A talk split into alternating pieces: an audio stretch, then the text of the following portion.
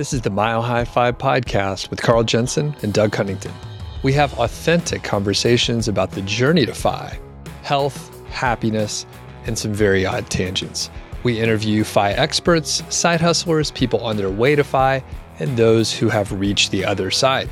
Join us every week, and if you want the show notes and links and all that other stuff, head over to milehighfi.com. Hello, world. Welcome to the Mile High Five podcast. I'm Carl Jensen with my co host. I'm Doug Cunnington. Doug, what are we going to talk about today? We're going to talk about slow travel, vacationing, and dopamine. And I had an idea for this show because I listened to the Jocko Willink podcast where he interviewed Andrew Huberman. So I don't listen to Jocko too much.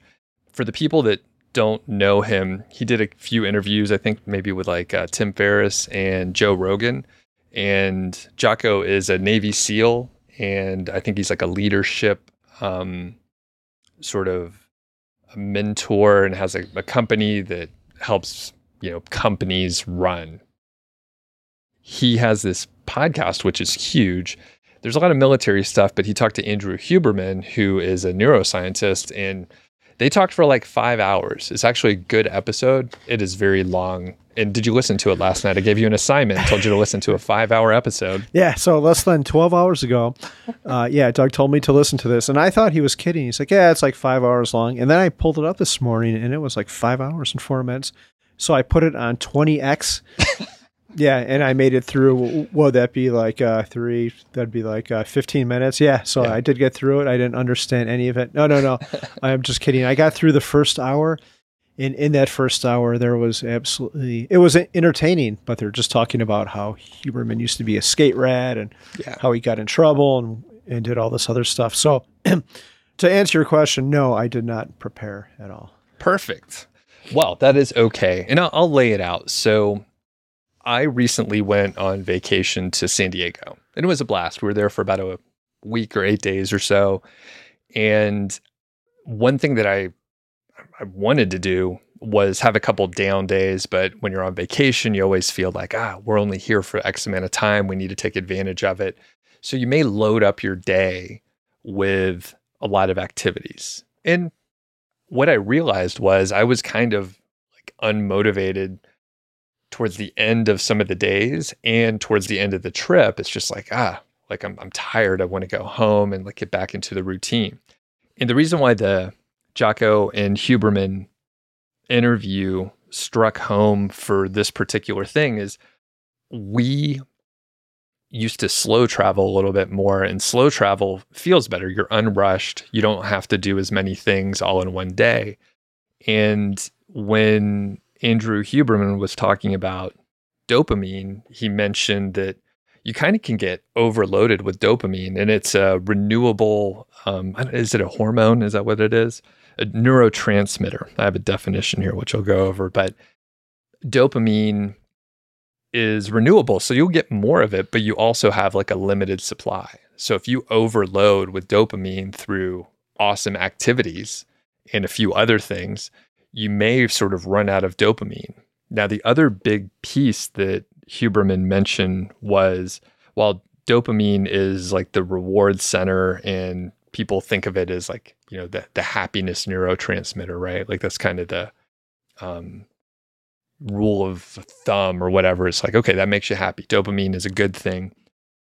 You, um, you could run out of it. And the big piece is the motivation right? So you don't necessarily think of dopamine as what keeps you motivated, but as all of this came together in my brain, I was like, yeah, by the end of the day in San Diego, I'm like, I don't even care if we go anywhere. We already checked out like Balboa Park and we were walking all around and all these decisions and you're just, you know, number one physically tired, but we also had you know, I had a big coffee in the morning and caffeine releases dopamine and it's also a stimulant. And then you're doing these other activities, or maybe you swim in the ocean, and that's another exhilarating experience. So by the end of the day, I may just be out of dopamine. And then day after day on vacation, by the end, you're just kind of spent and unmotivated to really go out and do anything.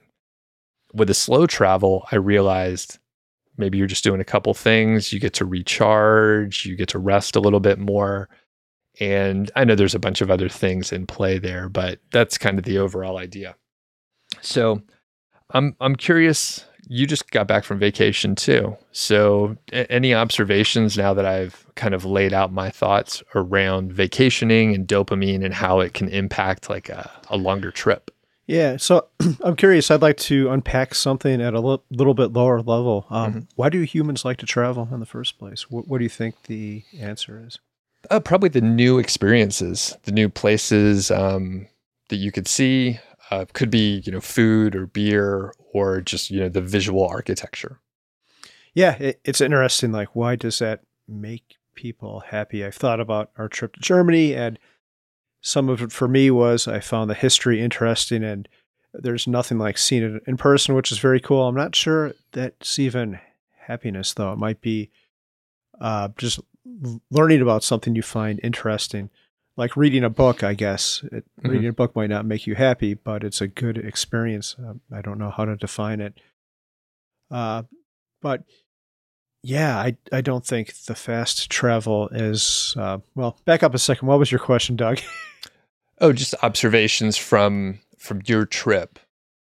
At the end of the day, did you? I know you tried not to load up with too many activities in one day, but just curious, like your dopamine levels. If you had any kind of observation, were you tired at the end of the trip, and you're like, oh, I'm ready to go home, or like big days? Yeah. So I think I already had a sense of this deep down because for this trip, uh, we made a list of stuff we wanted to see, but we tried really, really hard to not overdo it. And we always erred on the side of underdoing everything. For example, there was one day in Berlin that we had a bike tour, and that, that was six hours, so it was consi- it was considerable. But that day we made no other plans. That was going to be it.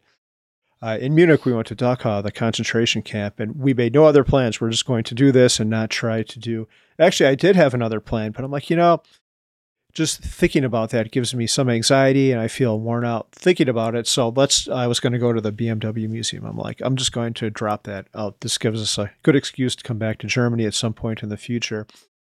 So yeah, I think that has a lot of value. It, that's how I used to travel, and yeah, it's just exhausting, but this past trip I did not experience it, but it took effort to not do these things because you think of the sunk cost. Yeah, we spent a lot of money to get here, and now we're in Munich, and this stuff is two miles away. It's right over there, and we can go see it. But then you kind of deprive yourself. This pursuit of enjoyment actually deprives yourself of enjoyment because you you're just going nuts for all the time. the other piece too is you may not get as big of a like a dopamine hit when you're doing the fun thing because you've used up some of your dopamine from earlier in the day right? So even though you're doing like this awesome thing you just you're not getting as much joy out of it. So you're like ah this is great. And that 100% happened in san diego. I know you know talking about some of the beers which in the breweries that I could have gone to, it's like, ah, it's it's fine. Like it was a good beer. I mean, I think I even said that on one of the shows where I'm like, ah, yeah, the beers were good, but you know, it, it's all fine. Where you know we're sort of desensitized now. Beer may not be the the greatest example because, like we talked about, how much better beer has gotten over the years. But overall, my point is you may not have as much enjoyment because you just did something really fun. So if you're just doing awesome thing after awesome thing after awesome thing, it's just like you kind of hit like a baseline level and maybe it's not as fun. Yeah, it sounds like a miniature version of the hedonic adaptation. Yes, exactly. Exactly. Um, one other thing that Huberman uh, talked about is uh, just like stacking rewards, which is kind of what I was alluding to. But he mentioned like if you're going to go work out, which, you know, if you work out, that's like a dopamine release. But maybe you do like a, a pre workout where there's like stimulants and caffeine, and that's like more dopamine release. And maybe you listen to music when you work out. And, and by the way, Carl, do you listen to music when you work out? Uh, yes, I do. What what do you listen to? Something hard and fast? Or? Uh, yeah, it depends what I'm doing. Yeah, I'm not listening to Barry Manilow when I'm doing a weight exercise or really trying to push it. So maybe some kind of electronic stuff or metal. Okay. Yeah, they cited um, a lot of like metal and um, like hardcore kind of music stuff. I, I don't really listen. It sounded like very angry kind of stuff. So I don't listen to that. But they were talking about listening to the music to get pumped up to work out is another thing you could do. So Huberman cautioned like doing too many things that trigger the dopamine because you could have, you know, uh, number one, the like the crash later, but like you're depleting your dopamine reserves if you're stacking too many things in a row, which is kind of crazy. Yeah. Yeah. All this is interesting. I, this got me thinking to an interview I heard a couple weeks ago. It was with, I think, the guy who started Airbnb. His name is like Brian Chesky. And what he's doing is being a digital nomad. So he's using Airbnb and he's going for like a month stay in all these different places. And I think that might be a great compromise to this if you have the luxury, if you still have to work, but if you have the luxury to move around a lot, why not? Instead of taking vacations, why not just go live for a month in some place you think might be mildly in- interesting? And then you get the experience of being in a new place, but you're still working. You still have some of your core routine there um, you're there for a long period of time, so you can take downtime. You don't feel the need to go out and see stuff. Like, say you're in New York, but you're there for a month. Well, I'm there for a month. I don't have to. I could just hang back or go go sit in the park for a day or whatever. Yep, exactly. And um, I'm going to read something that uh, Huberman posted on Instagram, probably Twitter too, but we'll put a link here. So, dopamine is not the molecule pleasure. Oh, geez what does this even say? Maybe maybe he mistyped it. I'll I'll blame it on him. You know. All right. Basically, it's the molecule of motivation. Its patterns of release dictate how you are willing to work for a goal. And in the in the link that we'll put in, he describes how the reward and anticipation schedules impact your dopamine release. So it's very interesting when you look at that and it's part of like why casinos work like a slot machine you know where you get the variable rewards and you don't know when you're going to get the reward you don't know how big it's going to be and that's very motivating. It's kind of crazy to think about. And in the jocko episode with huberman he does talk about like giving yourself variable rewards even when you're sort of controlling the the rewards.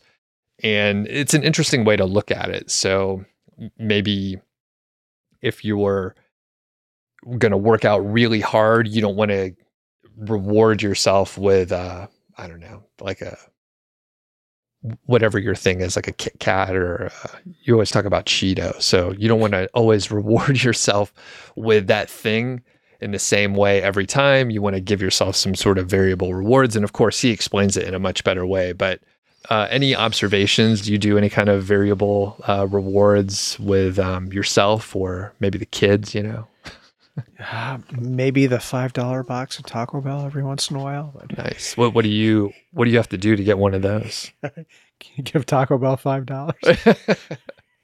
Just drive by, which is on the way um, from your place to mine. So. Yeah, it kind of is. There is that location. I have found their quality has gone downhill though, so I, I think the labor shortage. I, don't want to get off topic, but uh, maybe you could work there. You get probably get a shift meal. You get your own, um, you know, nacho box or whatever. Yeah, maybe Taco Bell is my true calling. Yeah, interesting. Okay. well, I think that overall is what I wanted to talk about. Any other thoughts? Was does this make sense at all? Did I like grasp at a thing that uh, doesn't make sense, or do you do you find some logic in whatever my brain came up with here? Yeah, I think so. I, have always disliked. Well, I I've recently disliked the word travel, and I think that's why the typical American vacation just seems kind of toxic. And uh, just thinking about this right now, other countries do it differently, right? Like I was going to Spain with a friend some years ago, probably about two decades ago now, and they said, "Don't go in this month because." This is the month that everyone goes on holiday. So they're not going for a week or a weekend. They're taking the whole month off and they're they're going to Italy or wherever. I was just talking to a friend in Copenhagen. He's like, "Yeah, I'll, be in Italy for like the next month." I'm like, "Wow, that that's interesting." It it just seems so foreign. And correct us if I'm wrong, but I think that's how they do it over there. And I I think it's a much less toxic way to to travel. It's not so much travel; it's living in a different place for a, a short period of time. Yeah, I I agree. And I have been trying to take, you know, big chunks of time off. I took a big Alaska trip and sometimes I don't take a giant trip, but I'll try to take like big chunks of time where it's like, you know, three to six weeks or so, a few times a year, where I really taper down. You know, I work a lot leading up to that so I can kind of unplug and, and do whatever I want to do. But I think it's really valuable to step away for that amount of time. And I also come from, you know, more on the entrepreneurship side than the the fire side of the um, you know, blogosphere and stuff like that. And I remember listening to podcasts where it's more um, you know the hustle culture and i distinctly remember these podcasters saying how they are so pumped and they feel so good about themselves because in i think it's like august or september they're like yeah we're working harder and everyone else is on vacation and they're like just feeling good because they're working so hard and working late and a lot of hours and i'm like what and i feel like uh, maybe gary vee talks about that too did you ever watch your Gary Vee any of those? I know who he is, but I have not listened to him. Oh well, you, you don't need to. But anyway, my point is, when I heard them say that, I'm like, what What are you guys trying to do? Like the point is not to work. Like I guess they're trying to grow their business, but I feel like they were focusing on the wrong part. Like they potentially already had enough to just chill the fuck out. Yeah, interesting. Yeah, that external versus internal scorecard. I don't know. Maybe they're, yeah, they'll they'll never have enough. I don't know. Yeah. Anyway, well that that's pretty good. And um, people out there, shoot us an email. Let us let us know what you think. Any observations? Did I completely make some crazy point that doesn't uh, make sense, or do you agree? And our email address is milehighfi at gmail.com. Again, milehighfi at gmail.com. I think that's it. I, I always forget. Um, but yeah, you guys should sign up for the email list, which is milehighfi.club. That's the URL. Just there's a link in the uh, show notes, so you could get to it. Go to the website. You can sign up for the email list and uh, shoot us emails, stuff like that. And we do have the uh, t-shirt shop open, but there's other stuff there too, right? You got the uh, there's boxer shorts in there.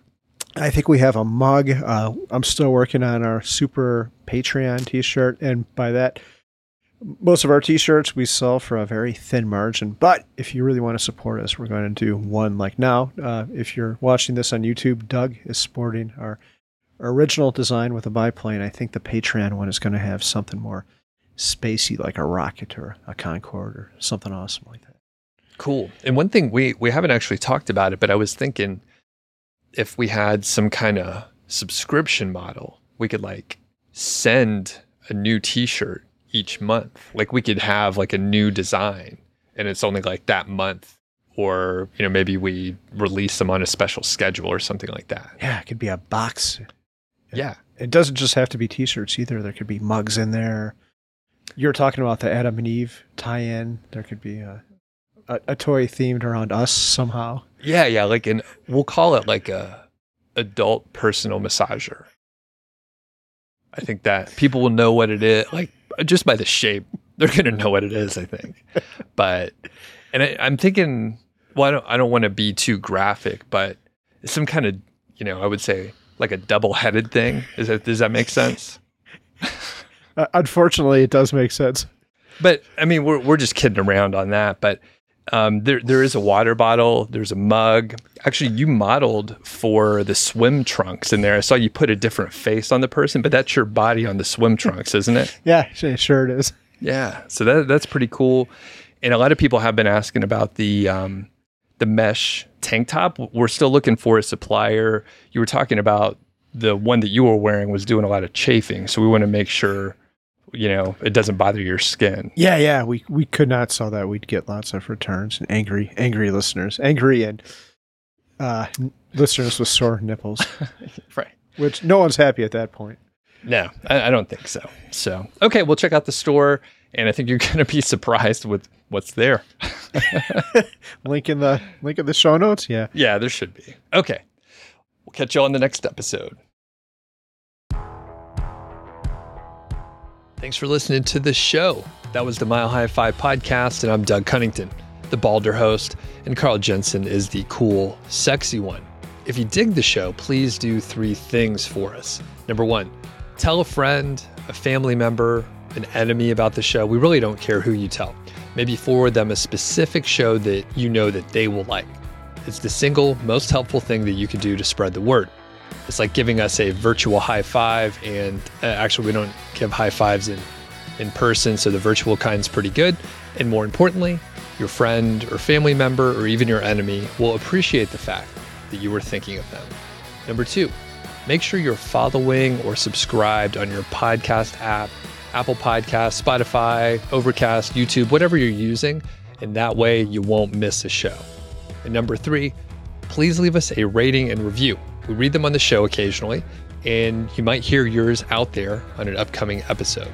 Quick disclaimer this show is not financial or legal advice. I'd actually be surprised if it sounded like it. It's really just for entertainment, and that's at least what we're hoping for. But seriously, get advice from professionals. Carl and I are just two guys with microphones that sit in my basement and talk. So we'll catch y'all next week.